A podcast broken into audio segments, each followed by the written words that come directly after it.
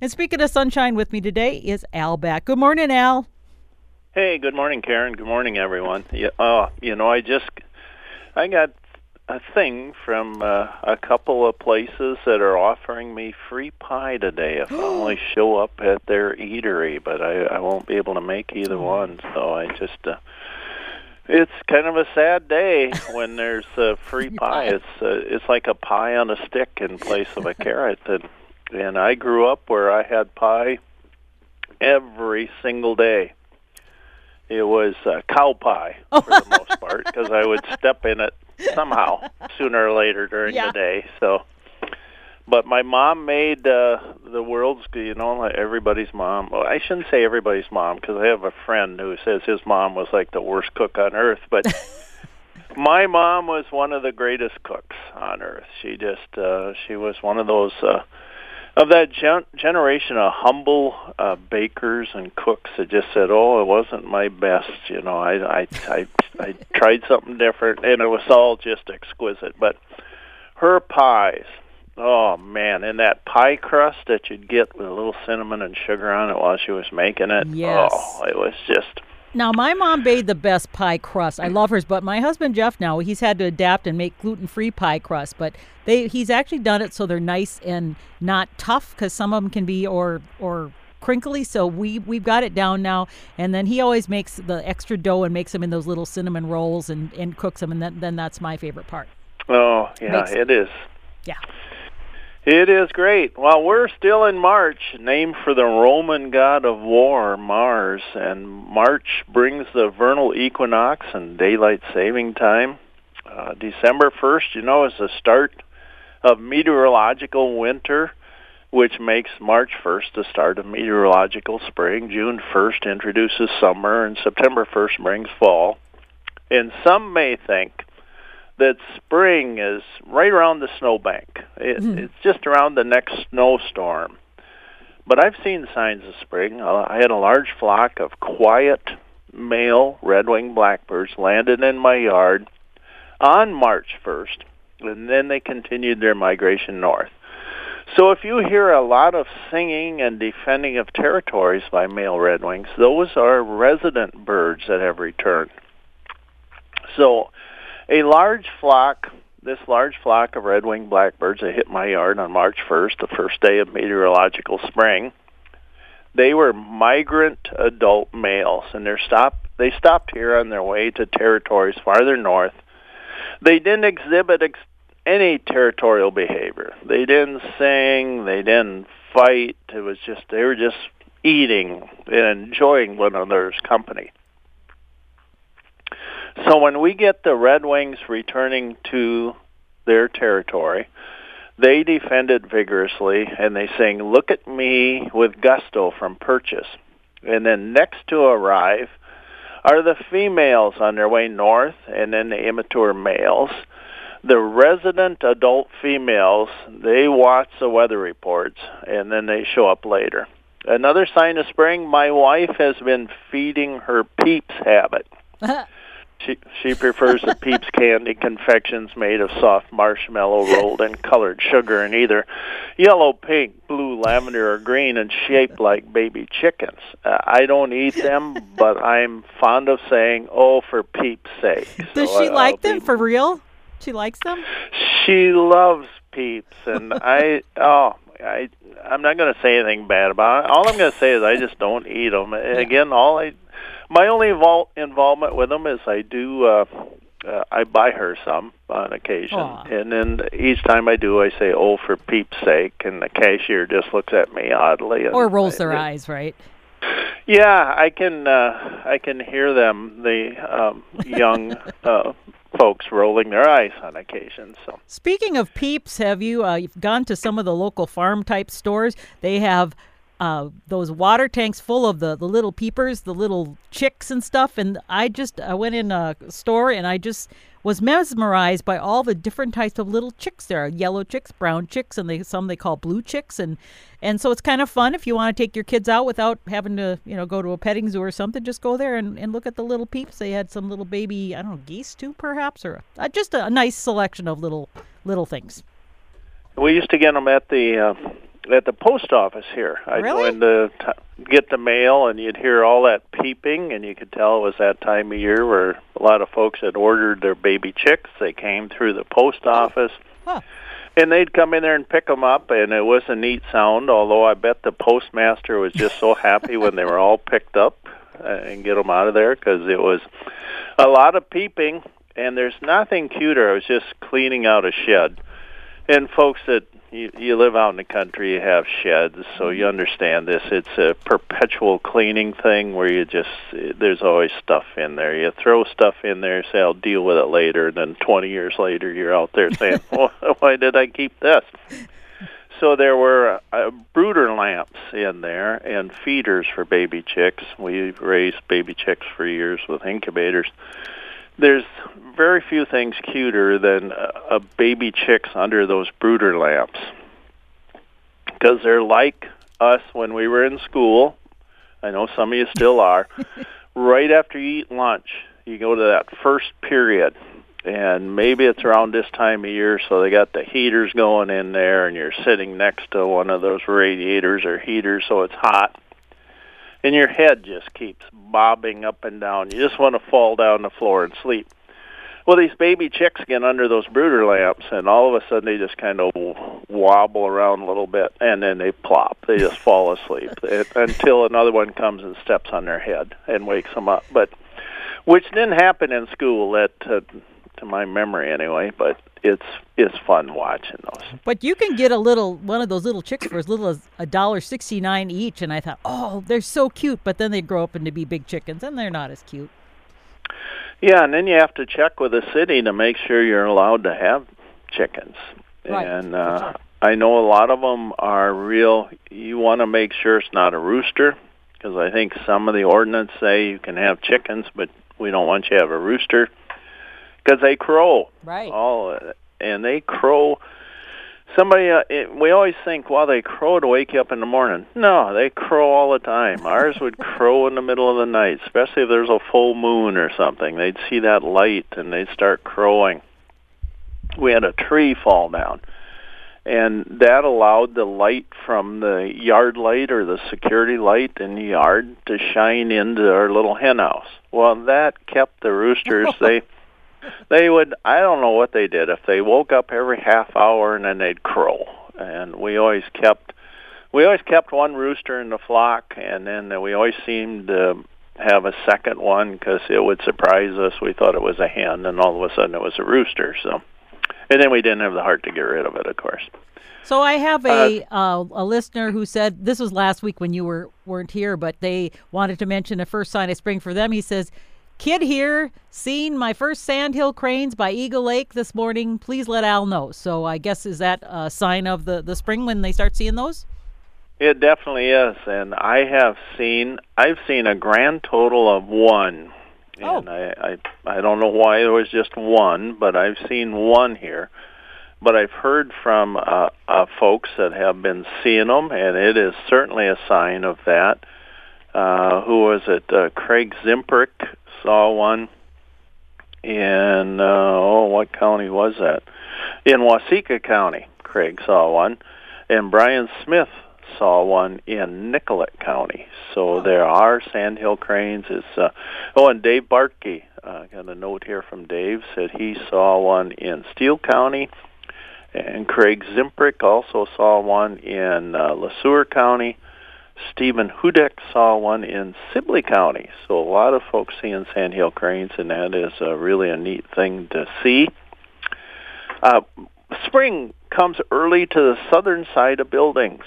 So if check that southern side. It makes quite a little difference if you move from the north side to the south side of a building as far as when spring arrives. I watched a chickadee and a downy woodpecker peck holes into goldenrod galls on a prairie, and they extracted the insect larvae from within. Prairie is such a neat word. It comes from the French word for meadow. And among the noble citizens of the backyard here, the squirrels have been stripping bark from maple trees. Ooh. They use the bark and the buds as food, and I think they use some of that bark in their nests. Red osier dogwood is looking a bright red, giving it the nickname of the veins of spring. Weeping willows have that golden yellow glow that seems to grow brighter by the day. Short-tailed weasels, if you see one, they're turning from that white winter coat of ermines to the brown summer coat of weasels. Woodchucks are out walking around. I've seen quite a few kestrels in March. This tiny falcon's about the size of a blue jay.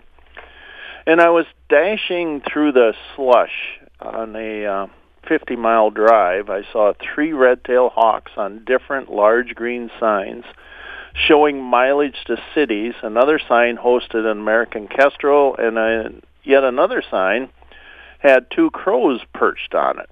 And crows like to keep track of things, and they had likely found a menu, the item to their liking, at a roadkill cafe. Well, anyway, I tossed out scratch grain for the blackbirds, and that joyful task brought 2 quotes to mind. If you can hear the birds singing, you're in the right place, by Benny Bella Messina. And I don't feed the birds because they need me. I feed the birds because I need them, by Kathy Hutton. So they are great company. As I said, these blackbirds were making very little noise. They were intent on just getting fueled up and hitting the road. We see all those kind of guys at gas stations where they just boom, get the gas, and just peel out of there. Look for some shed antlers, because white-tailed deer bucks shed their antlers in December to mid-March. Stress caused by deep snow, severe cold, or hunger could rush the problem. Edges of fields where the deer feed along well-traveled trails and the southern exposures of bedding areas are good places to look for dropped antlers. The white-tail rut or breeding season runs from early October to late December, and May is the month when the most fawns are born. Chad Hines said, with the turn of the calendar, we start a new season of counting raptors in the Minnesota River Valley. Jim and Marty started the spring count at Land of Memories and had a nice first day total. In the spring, the counters are typically stationed further north in the campground on the west side of the main road. Most counting occurs in the morning. Marion Ball of Faribault said, she sent me a little thing. She said, starlings. She doesn't usually get many of them in the winter, but she's had them this winter. And I told her it's because I have all her starlings. She sent a full poem by Mary Oliver, but I'll just mention a little bit of it. It says, chunky and noisy, but with stars in their black feathers. They spring from the telephone wire, and instantly they are acrobats in the freezing wind. And now in the theater of air, they swing over buildings. And, they're fun to watch. Oh, Roger. Roger, your last name is spelled B-J-O-R-T-O-M-T, and I bet you knew that. And then you have Beardham in parentheses. So, Roger, I'm going to take a stab and say I'll bet it's Roger Beardham. Sent me a game camera pic of turkeys attacking his bird feeders. So, Roger, Great to hear from you, and I'm pretty sure I got Roger right, and I hope I didn't butcher your last name too badly. Ken Spellman of Albert Lee said, we have had just about everything in the family home backyard to feed at the feeders, and that includes all kinds of birds, hawks, eagles, possums, bees, wasps, rabbits, and wild turkeys. This one is for the books. I get up at 4 a.m. this morning. I looked out the back window, and there were 6 deers feeding at the bird feeder. Yeah, they are feeder animals, and I have one that one with a bad foot, comes in and feeds at my bird feeders each day. Micah says, good day, Al. I regret to inform you, someone you know has become possessed by owls. Said symptoms, if your first thought was who, you have the early stages of possession and can be saved with proper treatment. If you or someone you know vocalized who, sorry to say, it's hopeless. get ready for a life of eating crow. And Mike adds advice: if it's a bear market, invest in salmon. So I think it's, yeah, that makes sense there. Thank you, Micah. That was funny. Dave Bartke saw a tundra swan in Steele County. Steve Hudek saw a northern harrier in Sibley County. Brian Smith spotted a Cooper's hawk in Brown County. Bob Williams saw a merlin in LeSueur County. Oh, I love merlins. They're such feisty little birds. Craig Zimprick also saw a merlin. It was in LeSueur County, where he also spotted an eastern screech owl. A listener asked, how can I tell a male red-tailed hawk from a female? If you see a hawk laying an egg, that's a female. That's the surest way to do it. It's the same with blue jays, whichever one lays the eggs, that's a female. The plumage, color, and pattern of a red-tailed hawk, it's highly variable, but male and female red-tailed hawks are similar in appearance, as is the case with most birds of prey. The females are larger, and it's called reverse sexual dimorphism. And there's several theories why that's the case. The female's larger size protects them from aggressive males. Another hypothesis proposes that the size difference allows the two sexes to hunt different prey and thus reduce competition for food. So he's hunting smaller prey than she is. A third plausible reason is that the females need to be larger because they must accumulate reserves to produce eggs, and a female usually spends more time incubating the eggs, so it helps that she's bigger because she also spends more time rearing the chicks than her partner. And if she's bigger, she might be able to protect her young more effectively. Well, so here's the deal. So she's already taking care of the kids, and then she's expected to go out and get the bigger prey as well? That doesn't seem fair. It seems like she's getting the brunt of everything.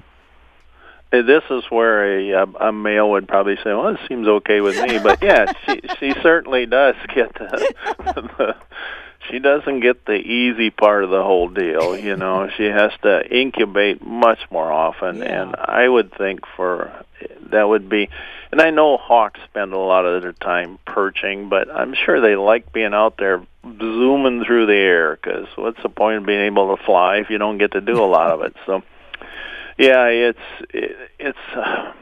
yeah, she has a rough job, and she's probably paid a little bit less, too, Karen. Right. I don't know that for a fact, but I would guess. You know, not all red-tailed hawks have red tails. Adults typically have red feathers on their tail. So if you see a bird with a red tail, a hawk, it's pretty much a red tail. But juvenile tails are a darker brown, and the younger birds molt into, and again, adults typically have red feathers because there's always some exceptions.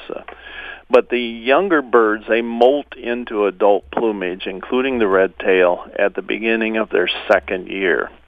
And the red-tailed hawk has a loud, high-pitched, raspy scream. It's often heard in films, TV shows, and commercials as the call of eagles or turkey vultures and other raptors.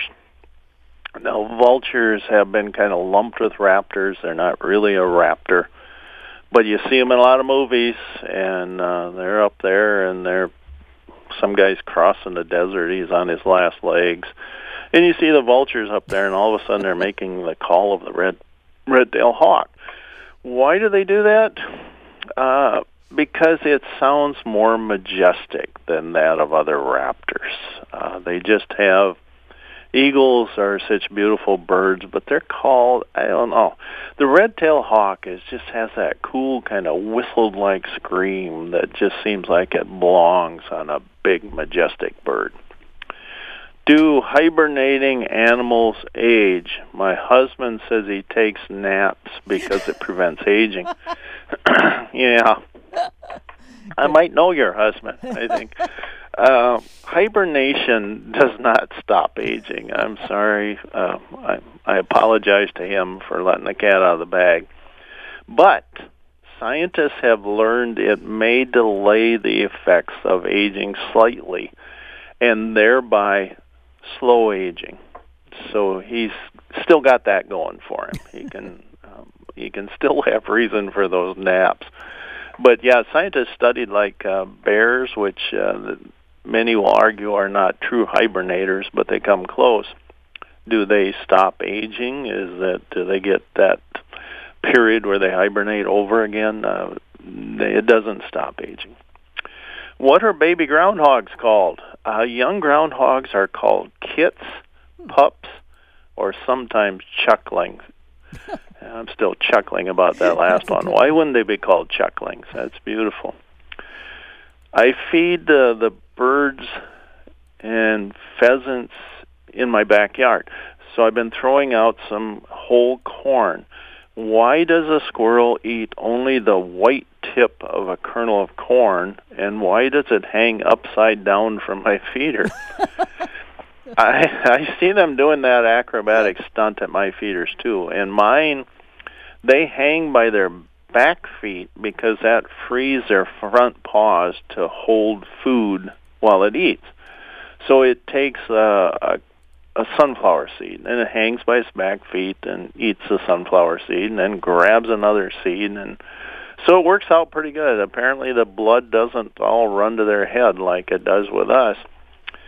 Squirrels eat only the nutrient-dense heart or germ of a kernel of corn. So if you look at a kernel of corn, field corn will be kind of yellow on the big end and white at the pointed end.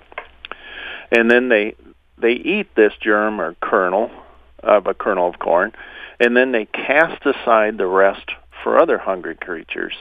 And the germ has a moderate concentration of lipids, oils and fats, and a variety of proteins that are used during seedling growth. The rest of the kernel is mostly starch, which apparently the squirrel either doesn't need or doesn't want, so it tosses it aside. That seemed like a waste of food, and your mother would say, clean your plate.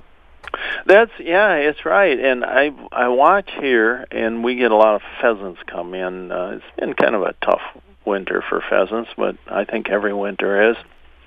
And they come in and they eat all those kernels that are missing that germ part. So they eat it. And I'm sure some other birds do as well. And possum, I'm sure, would, and rabbit. And so the squirrel, it doesn't go to waste. It's just this, it's watch the little squirrel, you yell at them, you say, oh, you finished that kernel. And, of course, they're not going to do that. And will they eat them once in a while? I'm sure they do. Just got a text from somebody said, what were the quills for writing made of? I just saw a movie where they were using quills. Yeah, a quill is the hollow stem of a bird's feather, I guess is the easiest way to describe it. And it's used as a, well, it still is used as a writing instrument. It was the writing instrument of its time, but there's still aficionados that do this. Goose feathers were the principal source of quills, but quill pens were also made from the feathers of swans, crows, eagles, owls, hawks, and turkeys. I don't know if it was made, I've never read or heard anything that it was made from chicken feathers, but from turkey feathers. The best feathers for making a quill are the first 5 flight feathers, so those are the primaries. Thomas Jefferson, who was the 3rd president of this country, was a prolific writer, and he raised geese to supply feathers for his quill pens. So it was, you never think of people raising geese for ink pens, but he did. And so, like I say, there's still, I was at, who knows where I was at, but I saw a quill pen for sale. I'm guessing it was I don't know that it looked like a real feather, but it might not have been. It might have been some sort of manufactured thing. And I'm sure it was in a museum of some kind somewhere. But they had quill pens for sale. But, boy, you'd have to scratch a little bit, and then you'd dip it in that ink bottle or ink well, and then you scratch a little bit more, and then you have to use a blotter. And, oh, my goodness, it makes quite a... in this time where we want everything pretty much done immediately, it might be a good thing. It would slow us down, certainly. I'm glad they invented ballpoint pens where they just it comes out and you just do it, and then when it starts to stop, that's when you get mad then.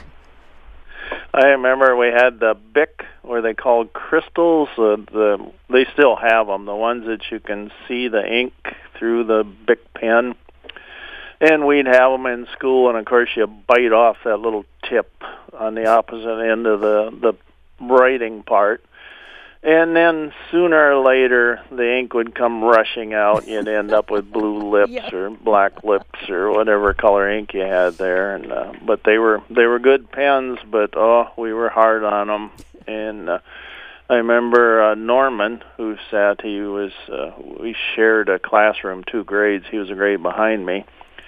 He discovered pretty quickly if you pulled all the innards out of one of those BIC crystals, they made really good pea shooters for, like, shooting spitwads and things around. So Norman was a fine fella, but he was always in some sort of trouble in class just for, whistling during class or not behaving or something like that. But he wasn't mean-spirited or anything, so I enjoyed his company because he was always interesting. He was up to something over there. I was just curious, do you know what he ever ended up to be as a grown-up? Because I always wonder, the troublemakers, what do they do? Yeah. Is he in jail or anything? He was a bar manager. Oh, okay. And he was a good guy. Yeah. My last question I have, I found a deer shed that had been chewed by something. What does that? Antlers are a rich source of calcium and other minerals and nutrients, so the antlers are recycled to build strong bones and teeth for many mammals. Oh, gosh, mice, squirrels, voles, raccoons, chipmunks, porcupines, dogs, possum, foxes, rabbits, coyotes, otters, beavers, bears, wolves. I'm probably missing some. All those have been observed gnawing on deer sheds. Some animals might also gnaw on the sheds to wear down their continuously growing teeth. I suspect groundhogs also gnaw on deer sheds, as I've had them chew on the shed where I store the lawnmower. So I guess if they could chew on a shed that size, they would certainly chew on a deer shed. Hey, thanks for sitting on the front porch with us.